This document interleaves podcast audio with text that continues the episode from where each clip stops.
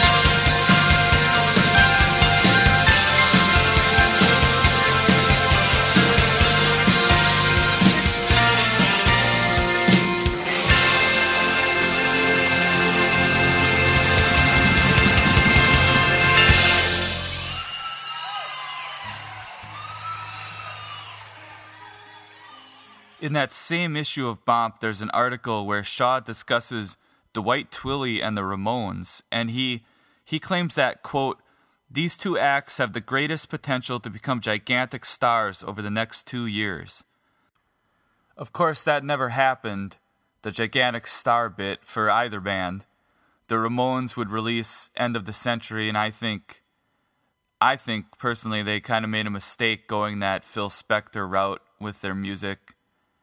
And Dwight Twilley, the Dwight Twilley band had a big hit in '76 with "I'm on Fire," but they weren't they weren't able to to keep that momentum going. They had a a real pitfall when the record label shelved their next single was a song called Shark, and at the time Jaws was the biggest thing in the world, the movie, and the record label decided that Shark would be considered a novelty song trying to cash in on the success of Jaws, so they shelved it. And the the Dwight Twilley band, which was made up of Dwight Twilley and Phil Seymour. You will hear more about Phil Seymour on future episodes, but that band they released another great album in '77 called Twilley Don't Mind, but didn't get much attention for it. And then Phil Seymour and Dwight Twilley split up, and in '79, right after this article that Shaw wrote, Twilley released a great album just called Twilley, but wasn't it, he did not become a gigantic star because of it.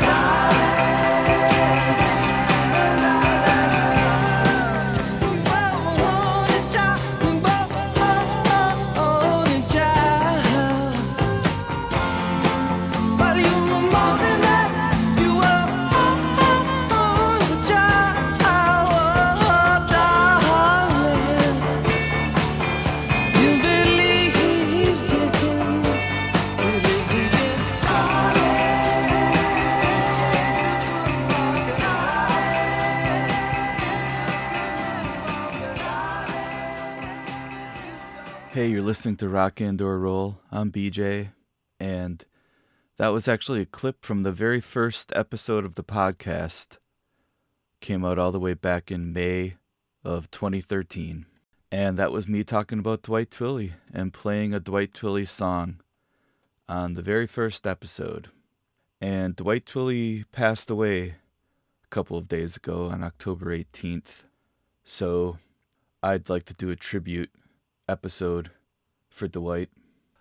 I have a couple of CDs. Um, I have a CD called the Great Lost Twilley Album and another one called Between the Cracks. And these are collections of non album songs and outtakes. And I thought I could just read the write up from the Between the Cracks CD. So this was released in, um,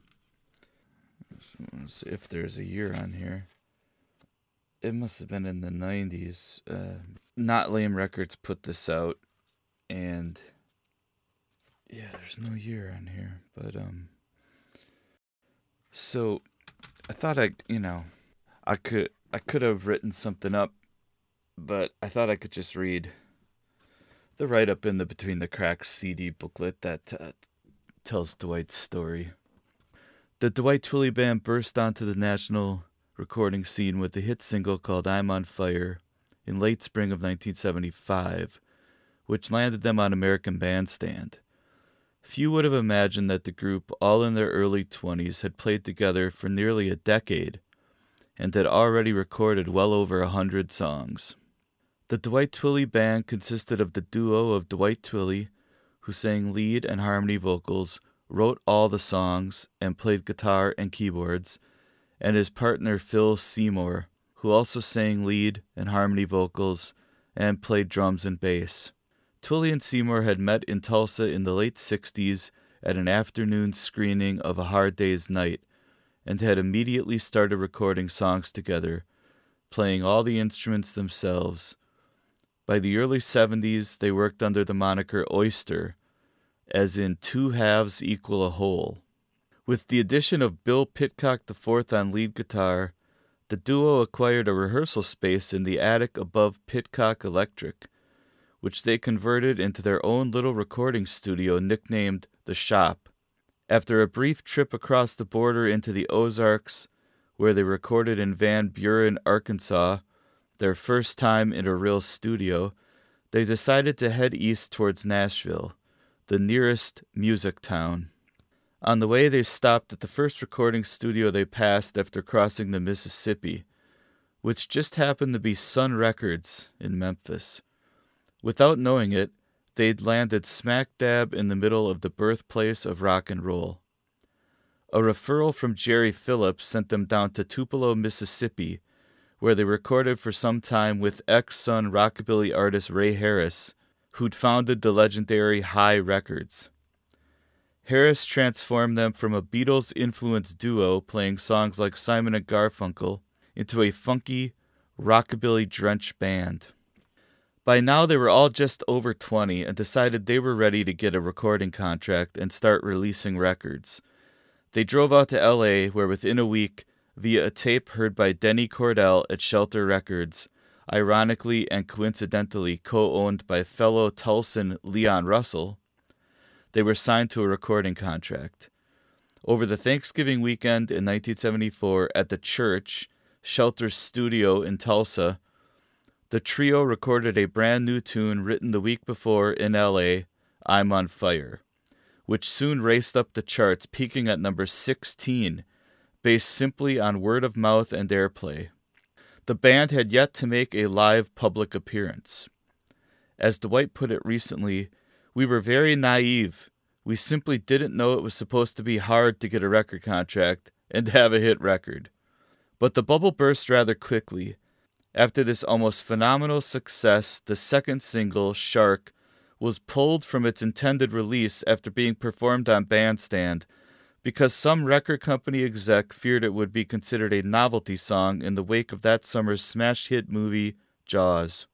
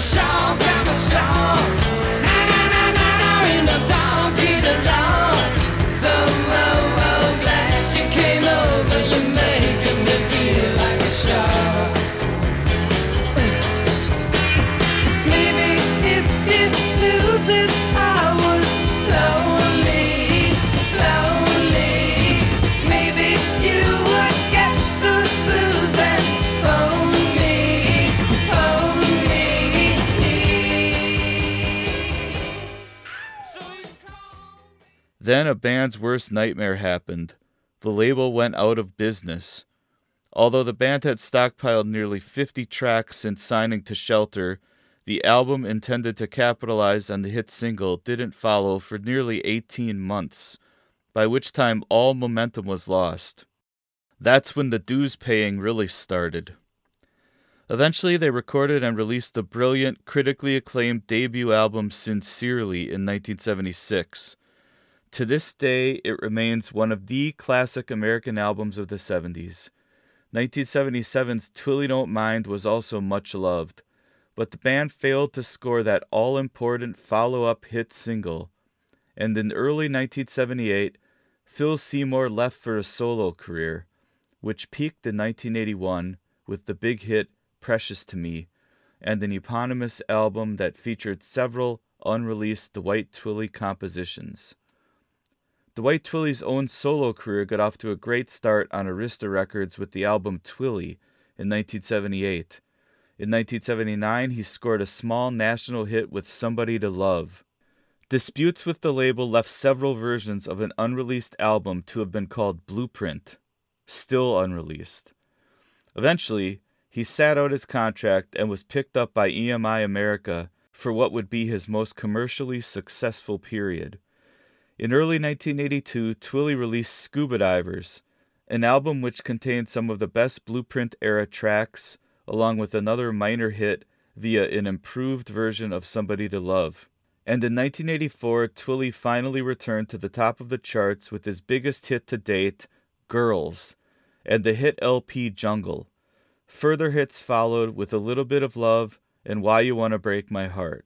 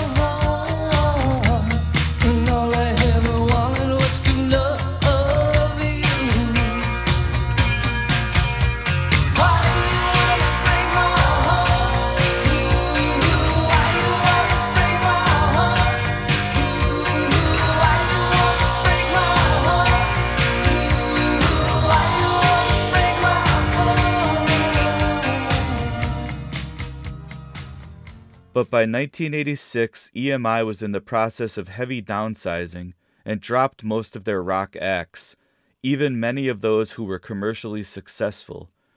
Twilley was one of the few not dropped, but was enticed to leave the label by a hot record promoter with a new label.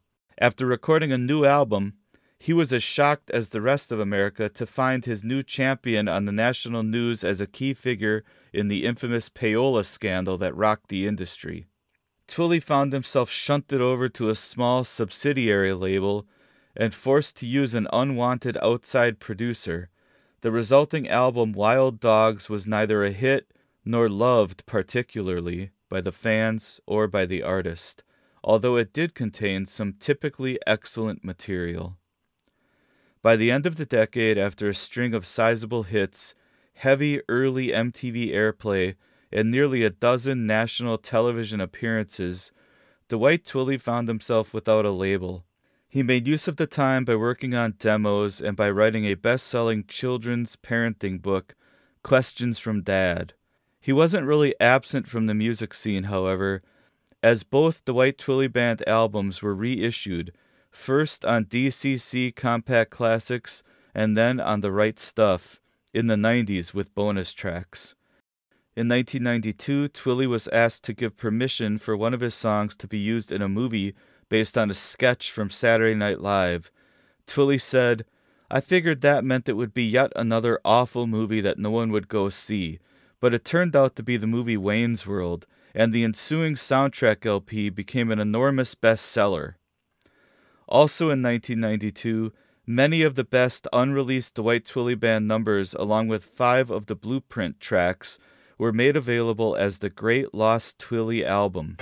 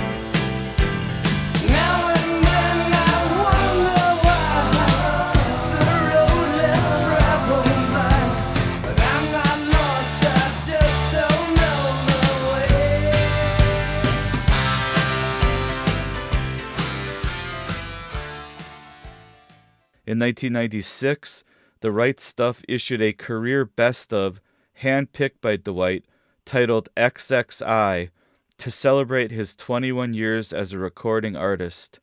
Picking some of the best of his recent material, Twilley recorded and shopped an album to be called The Luck that was completed in January 1994. But Some people have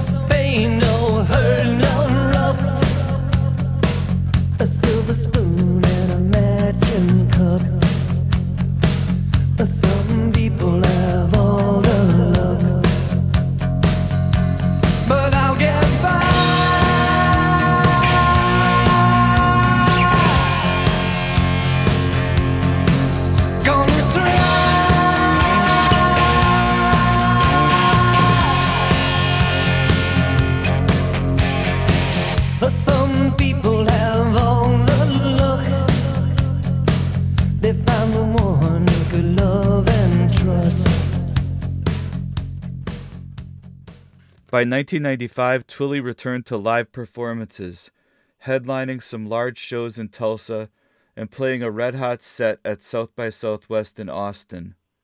With a new band and the return to the fold in 1998 of the long absent Bill Pitcock IV, who had left after Wild Dogs, Twilley recorded and released Tulsa, his first album of new material in 13 years, in the summer of 1999.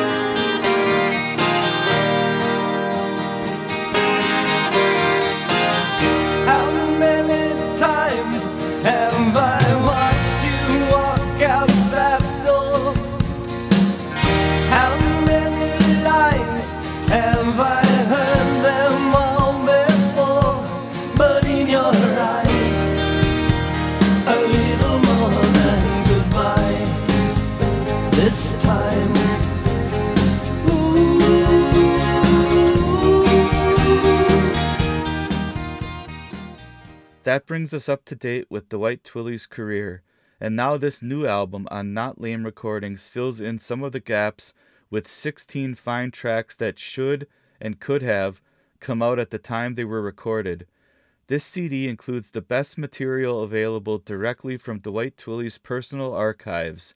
There are still some real gems that might be appended to future reissues of the four solo studio albums not available on CD but they were not available here for contractual reasons. The tracks run the gamut from raucous rough demos to polished studio mastery, and range in time from pre first album home demos to mid 90s studio outtakes. Included in this collection are six tracks from what the White calls the Studio No tapes, recorded as demos for what became the Jungle album. These tracks were recorded at the peak of Dwight's success, and many rank among his best songs. Lullaby is particularly noteworthy, and both Black Eyes and Let Me Down would have been among the best songs on the album had they been included.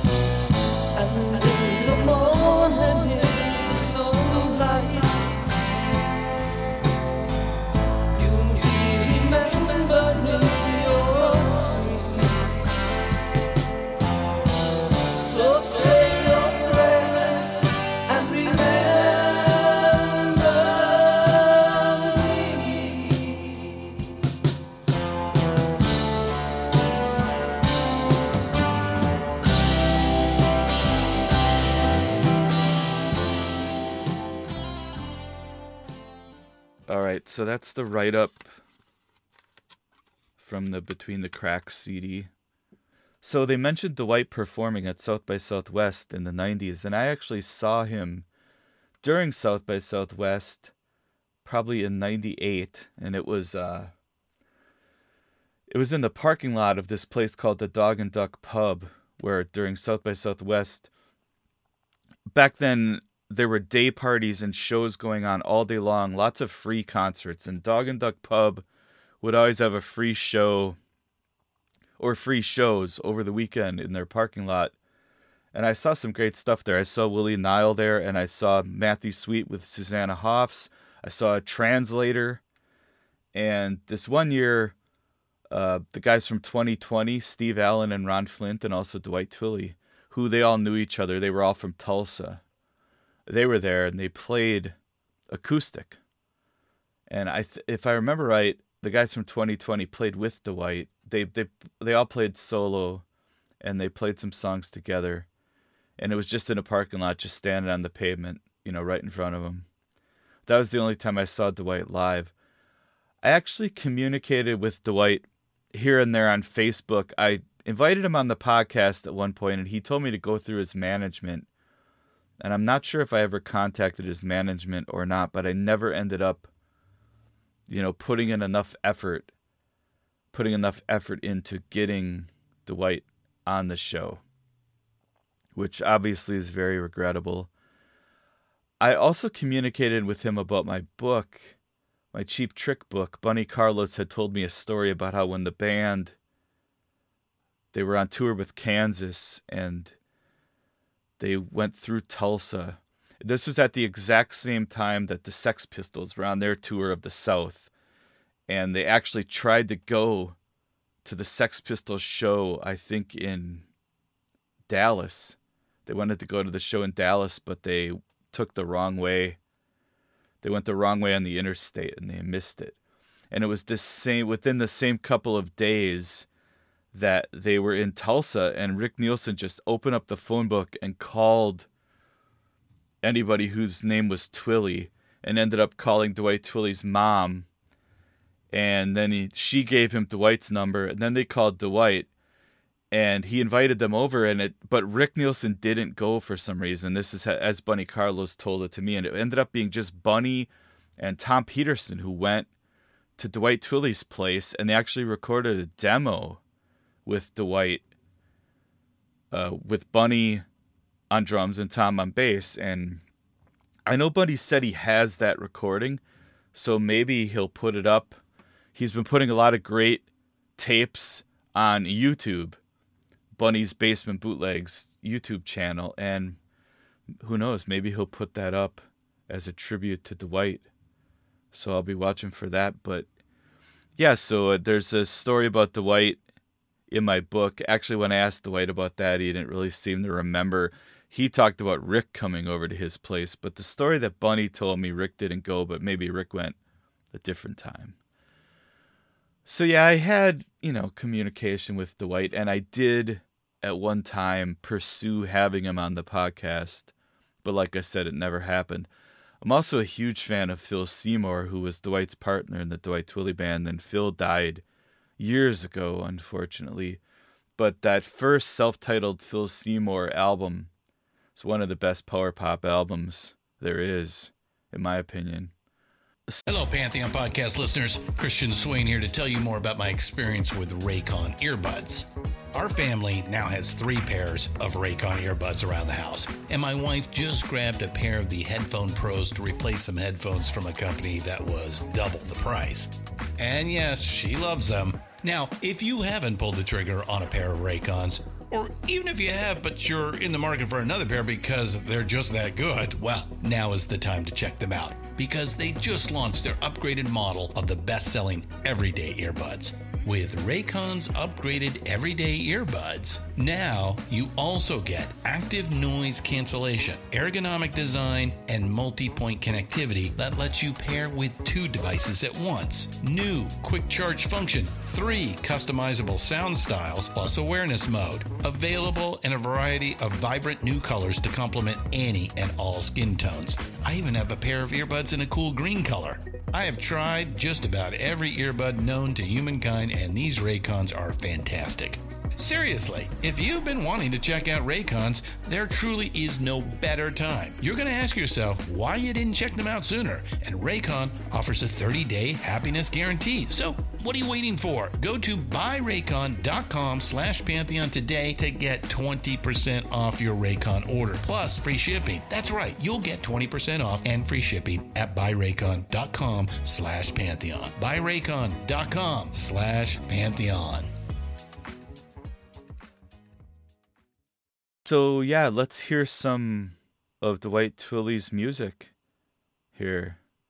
I opened the show with a really cool live version, I think from like 84 of Looking for the Magic, which is an absolute undeniable classic of a song from Twilley Don't Mind from 77. Oh, mercy.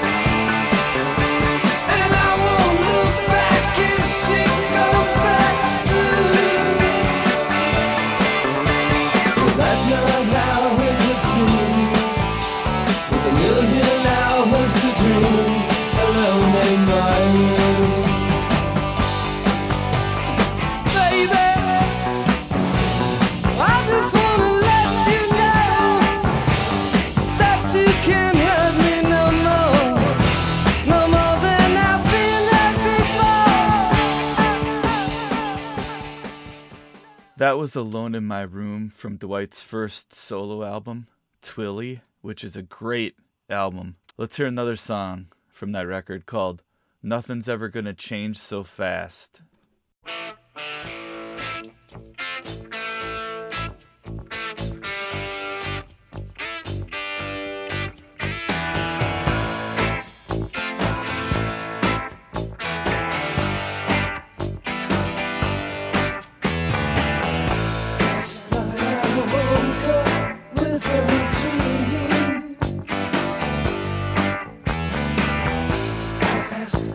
Myself uncertain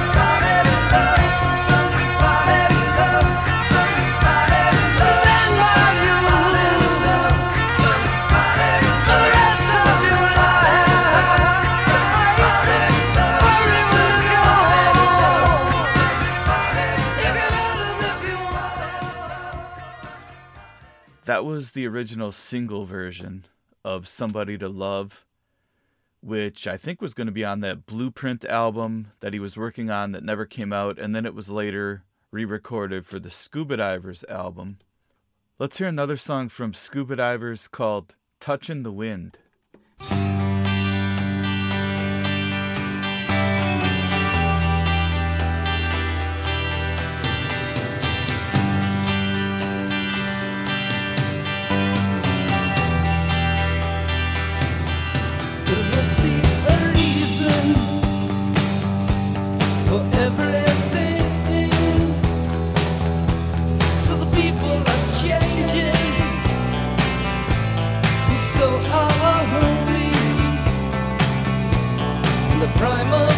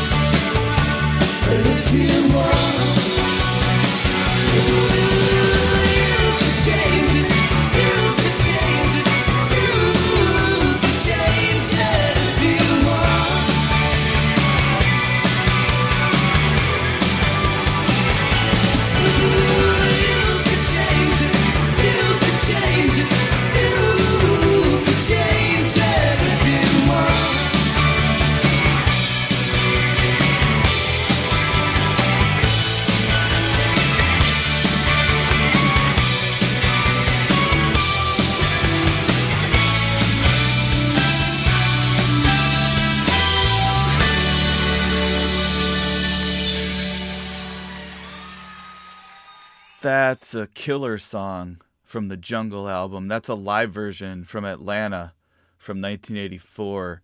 You can change it. I really love the first song on Jungle, the lead off track. It's called The Little Bit of Love.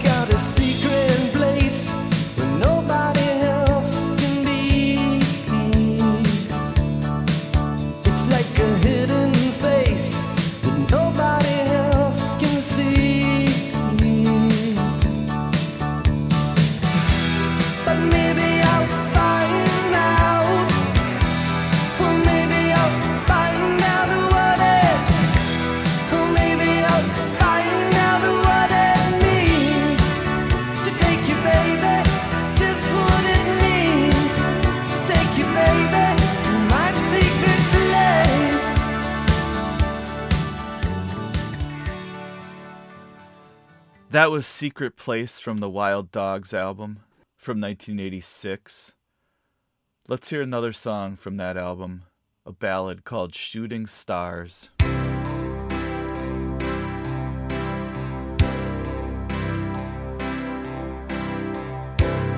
people I've known, the ones who come.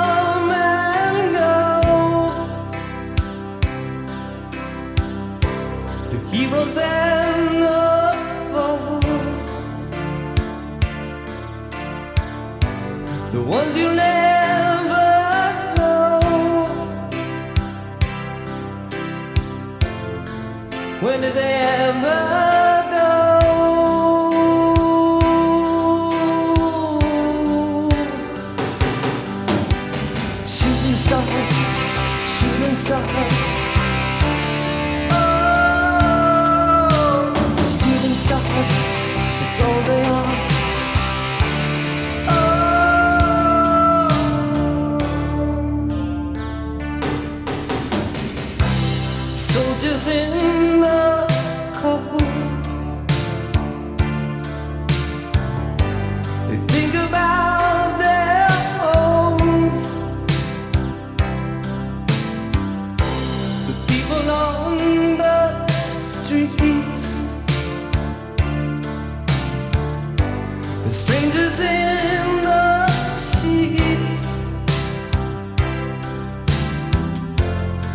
Across the skyline goes.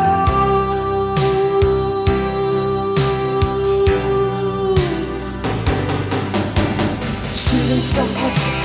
Shoot and stop us.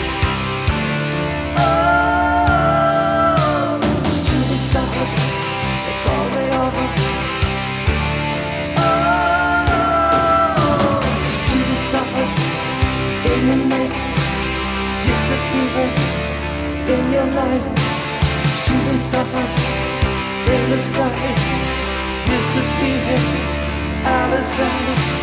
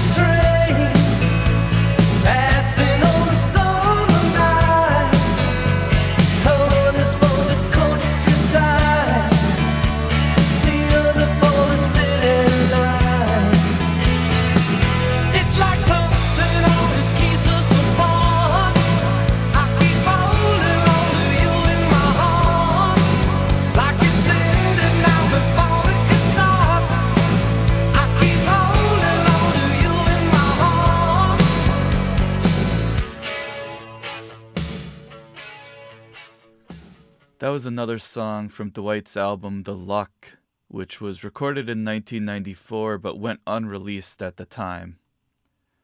And it's really good, like almost everything that Dwight Twilley recorded, as you can probably tell from the music that we have heard on this episode. He was a very, very talented songwriter and performer. And while he was highly respected in, you know, certain circles, he never really achieved the success or the notoriety that he deserved. But I think he made a career of it his whole life as a musician, as a songwriter, and you can't really argue with that. He was 72 years old when he died unexpectedly last week, and he will be missed, but of course, he left behind this amazing catalog of music that clearly stands the test of time and will be listened to for many years to come.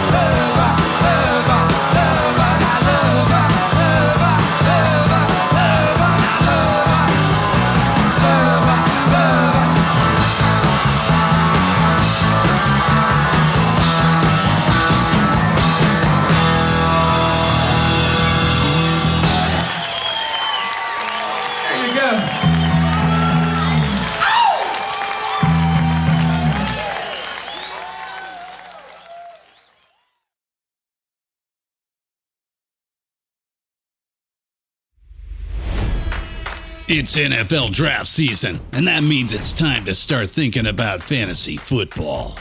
FantasyPoints.com features industry leading experts and prognosticators using proprietary hand charted data to help you score more fantasy points. FantasyPoints.com is the place to go for whatever kind of fantasy football you play. Whether you play fantasy football, daily fantasy sports, or do a little bit of everything, Fantasy Points has the meticulously researched content to guide you to victory.